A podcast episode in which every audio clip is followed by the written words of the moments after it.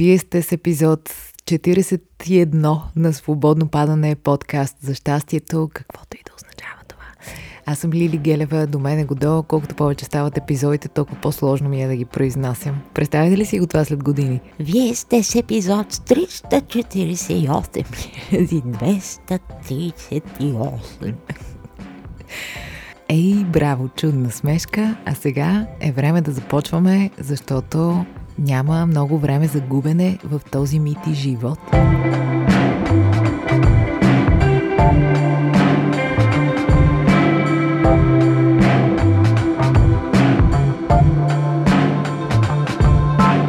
Честит октомври, приятели! Отново е сряда, отново сме заедно. Добре дошли на новодошлите в свободно падане. Надявам се да се застоите. Есене вече, можем официално да го признаем. Кестени, мармалади, уют, миризма на печени чушки, хлад, доста сериозен тия дни и а, едно галещо слънце, на което се радваме все повече и повече и в слънчевите дни изкачаме навън за игри и веселие. Не знам защо започнах с този тон. Октомври започна с 1 октомври, о, изненада, а именно Деня на музиката, Деня на поезията. Това е едно прекрасно начало на един много хубав месец, в крайна сметка. Нищо, че лятото ни липсва, нищо, че осъзнаваме колко бързо тече времето, нищо, че сега те първо отново ще чакаме следващата пролет и така ще се изтърколят животите ни.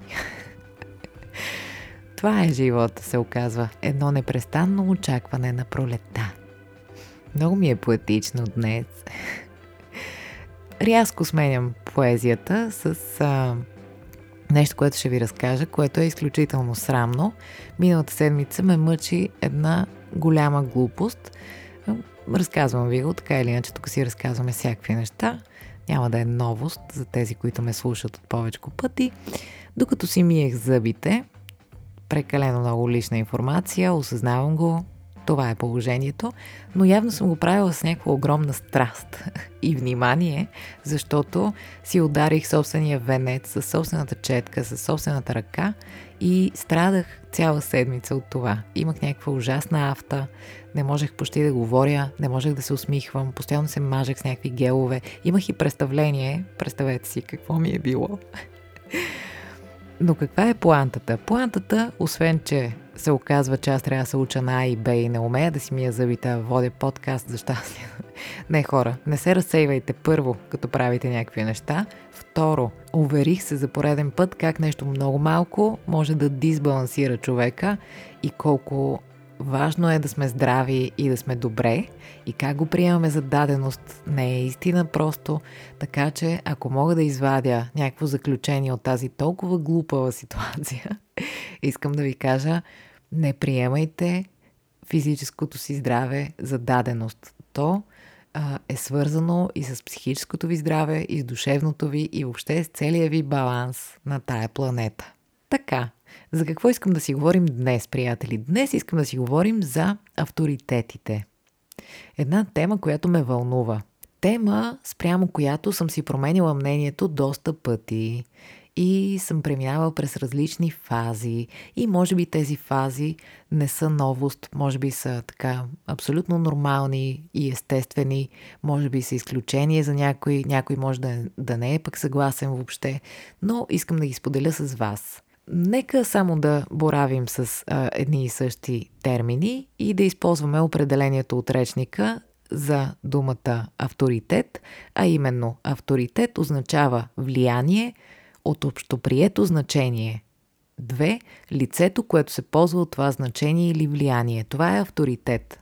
В този ред на мисли, какво е необходимо, за да може един човек да е авторитет? Първо е необходимо човека да притежава един набор от качества, умения, таланти, знание и въобще неща, които е постигнал, върху които да стъпи. Другото нещо, което е необходимо обаче, са хора, които да могат да придадат на този човек той да, той да има влияние върху тях. Както в театъра, примерно си казваме, царя не се играе от царя, царя се играе от придворните. Тоест, ако искаме на сцената да изобразим един човек с влияние, този човек няма как да го изиграе това, но отношението на всички останали към него е а, това, което подсказва, че този човек има по-специално значение.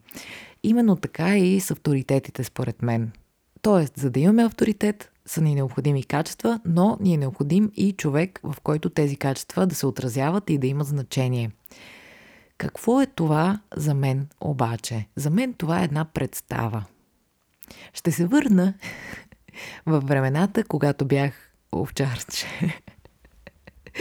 когато бях а, не овчарче, стига сте си лигавили, а, когато бях тинейджър, например, така в тези години и малко след тях, аз бях изключително склонна да степенувам в главата си и да поставям себе си на излишно ниско място като значение, като самочувствие и така нататък. А, това обаче не е онова здравословно осъзнаване на собствената незначителност, което те освобождава, а едно съпоставяне с другите, което доказва на собственото ти его, че ти не струваш достатъчно, че нямаш достатъчно качества, че не си достатъчно е, много неща, че просто не си каквото трябва да бъде. И аз като по-малка бях склонна на това. Това, от друга страна, ми позволяваше да мога да създавам такова влияние и значение на хора в главата си повече, отколкото, например, сега. От друга страна, когато общувах буквално или преносно с тези обекти на нали, моето възхищение, когато имах възможността, не дай си Боже, да общувам с такива хора, аз се парализирах. Просто абсолютен блокаж. Нищо от това, което представлявам, 0,01% не може да излезе наяве. Това се случваше и когато в главата си по някакъв начин се съпоставях или така метафорично общувах с обектите си, които приемах като мои авторитети. След това преминах през един период, в който позагубих разни авторитети.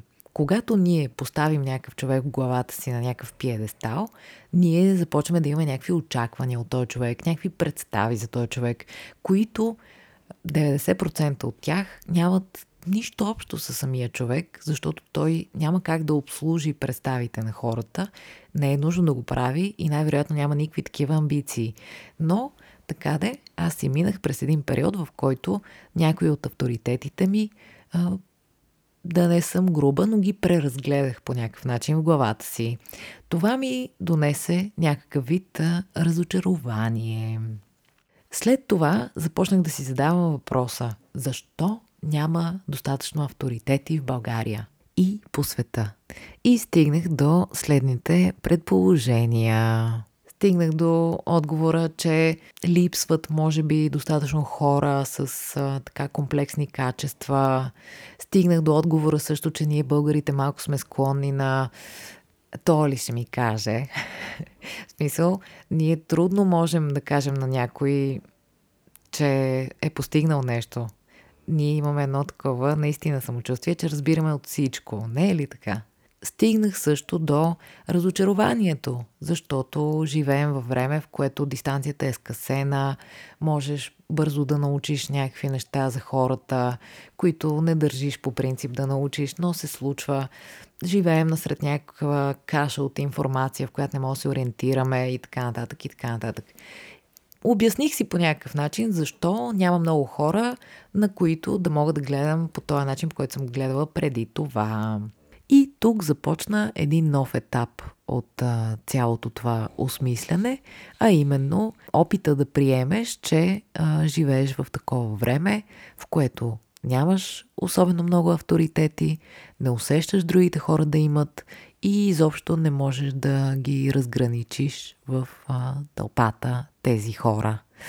Или поне не за дълго. И като стигнах до тази точка, вече се опитах да анализирам и да разбера в що за реалност се намирам. И също така, как ми се отразява на мен това. Тоест, какви са последствията от това мое заключение. Или наблюдение. Не знам как точно да го нарека. да речем заключение, защото това си е нещо лично. Разказвам ви личния си поглед върху авторитетите. Имало едно време и така, след тази криза с авторитетите, аз трябваше да разбера как ми се отразява това нещо, да осмисля начина по който се чувствам, без да се задълбочаваме излишно в причините за загубата на авторитети. Сега вече говорим за това какви последствия в себе си усетих.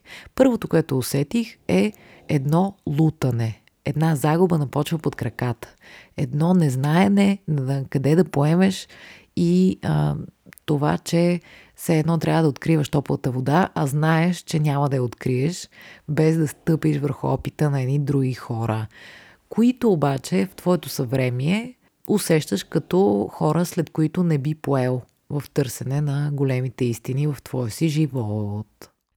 Постепенно обаче това усещане започна да прелива и да се трансформира в нещо ново за мен.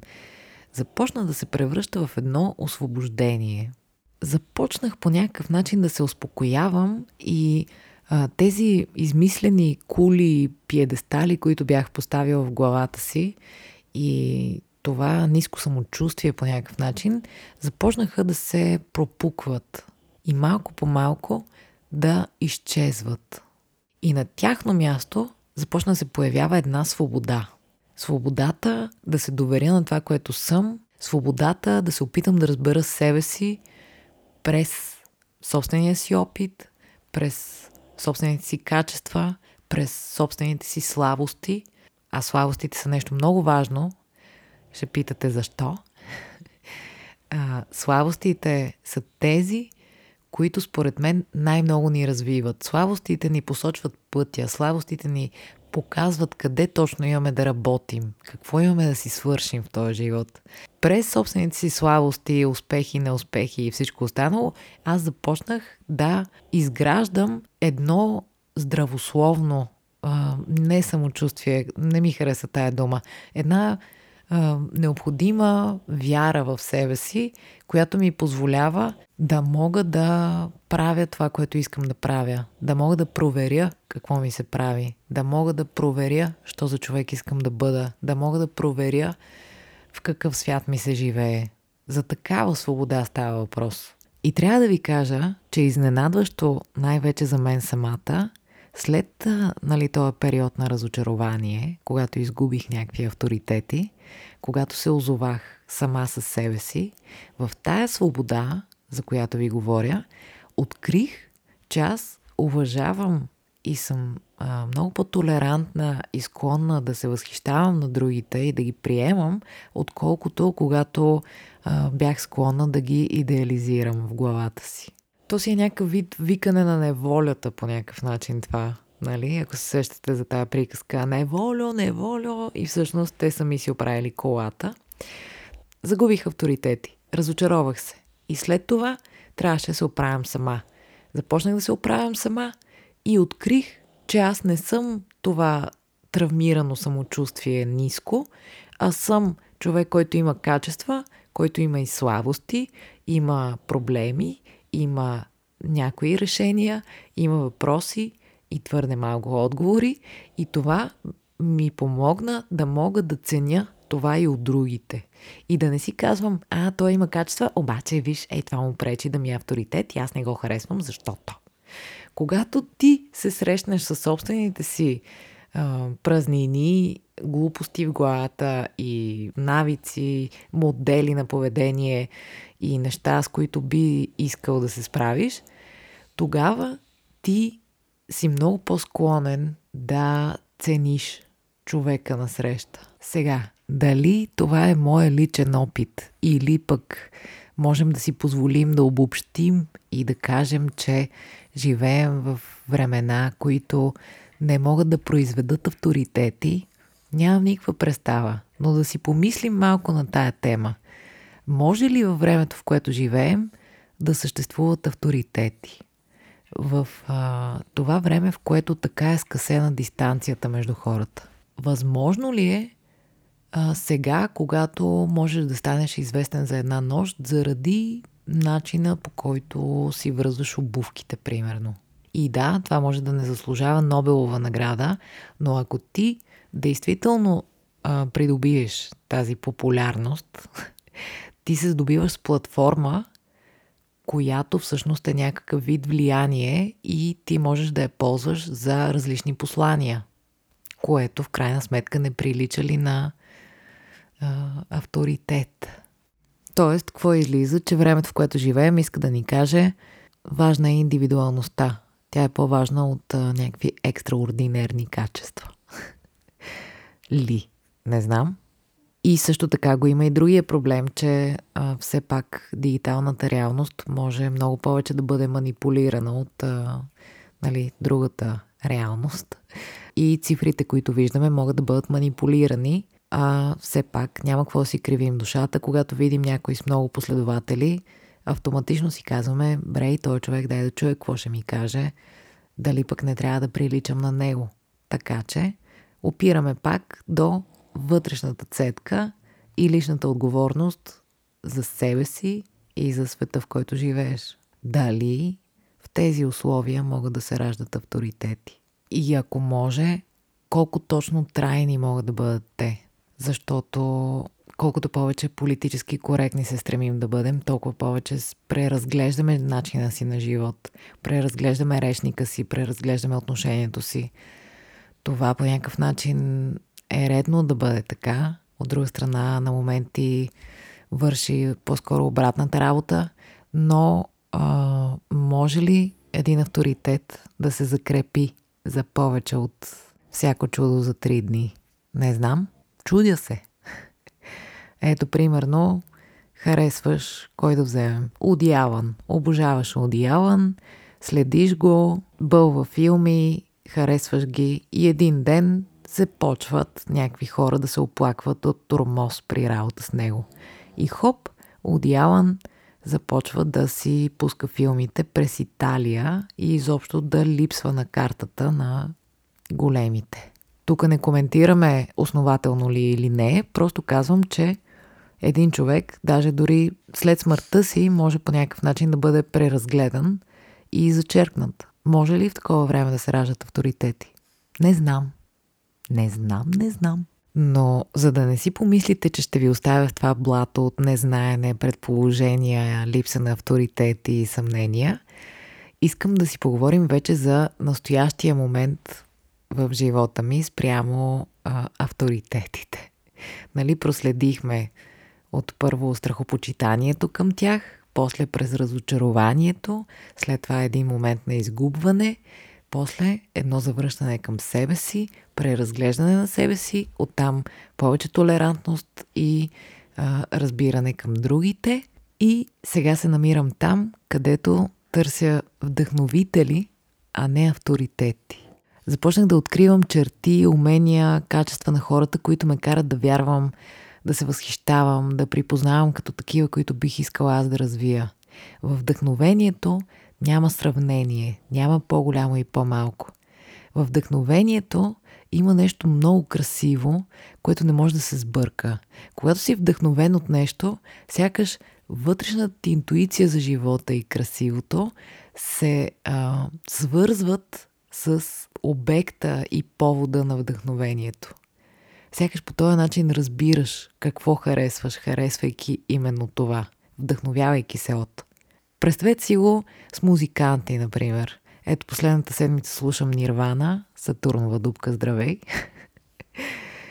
Та гледах а, част от един документален филм за Нирвана и те там казват, когато бяхме на пет, слушахме Битълс, после слушахме Лед Цепелин, после слушахме Еди кой. Това нещо, когато те деца са били на 5 години, по някакъв особен начин им е направил впечатление. Изградило ги е като хора. Той им тече в вените и когато те се захващат с тяхната си музика вече, тя съдържа и вдъхновението от Beatles, и от Led Zeppelin, и от всички по веригата. Ето, взимаме големите музиканти, големите режисьори. Има сигурно изключения, но 99% от тях са станали някои благодарение на някой преди тях. Тоест, стигаме до там – че вдъхновението не се губи в Вселената, за разлика от авторитетите. авторитетите, дори и преди, също са имали някакъв срок. Дори ако може да се говори за някаква вечност при хората, то тя живее според мен именно през вдъхновението. Изкуството от своя страна, според мен, затваря вдъхновението в буркани, зимнина и ги предава нататък за следващите поколения. Но да оставим дори рок-звездите и големите режисьори. Напоследък, примерно, работата ми ме среща с изключително вдъхновяващи хора. И те нямат нищо общо с блясък, публичност, влияние и някакви такива неща. За това, за което си говорихме и предните пъти. Обикновените хора, които стават необикновени, заради това, че обичат това, което правят. И леко да пообщим. Вдъхновяващо е, че хората могат да бъдат много повече от някакви определения. Вдъхновяващо е да забелязваш качествата на хората, без да ги задушаваш от собствените си очаквания и представи. Там е малката разлика между авторитети и вдъхновители за мен. Малка, но съществена разлика. И така, понеже утре имам рожден ден, позволявам си да си пожелая да продължавам да откривам вдъхновението в хора, в природа, в места, в вещи, в провали, в успехи. Пожелавам го и на вас. И ви благодаря много за свободно падане, защото ако е вярно това, което ми казвате, че то ви вдъхновява, имайте предвид, че вие сами сте причината за своето вдъхновение. Вдъхновението се случва в вас и също така това означава, че вие сте способни на вдъхновение, което е най-красивото в човек. Откривате тук това, което носите в себе си, така че вдъхновението е взаимно и да се върна само за последно към рок звездите и така шумните големи личности от така световната сцена, а, има два типа вдъхновение в тях. Ако не ги разглеждаме като авторитети, а като вдъхновители, има две нива за мен. Първото ниво е супер талантливи хора, които обаче имат недостатъци, липси, демони, зависимости, страхове и доста драматични лични съдби. И следващото ниво, което според мен е най-най голямата газария, извинявайте за думата, но наистина това ми се струва най- най-готиното. Хора, които също са много талантливи и също имат своите травми, липси и ограничения, но през работата си и през начина си на живот са стигнали до там, че да осмислят тези празни пространства и по този начин да ги трансформират в творчество, с каквото я се занимават. За мен това е най-красивото, на което човек е способен. И тогава, между другото, съм забелязала, че работата на човека се развива във времето, тогава, когато той се среща с себе си. Ето давам пример с Том Йорк, за който често говоря и не случайно. Ние с него утре заедно имаме рожден ден. Когато, например, човек гледа артист като, давам пример, разбира се, като Том Йорк на сцената, ти виждаш един човек, който стъпва върху целия си опит, всичко, което му се е случило, всичко, което е разбрал, всичко, което не е разбрал, всичките му въпроси, всички а, болки, всички неудовлетворения. И виждаш един човек, който се развива през творчеството си и през въпросите, които си задава и през опита си и цялото това нещо достига до тебе като едно откровение.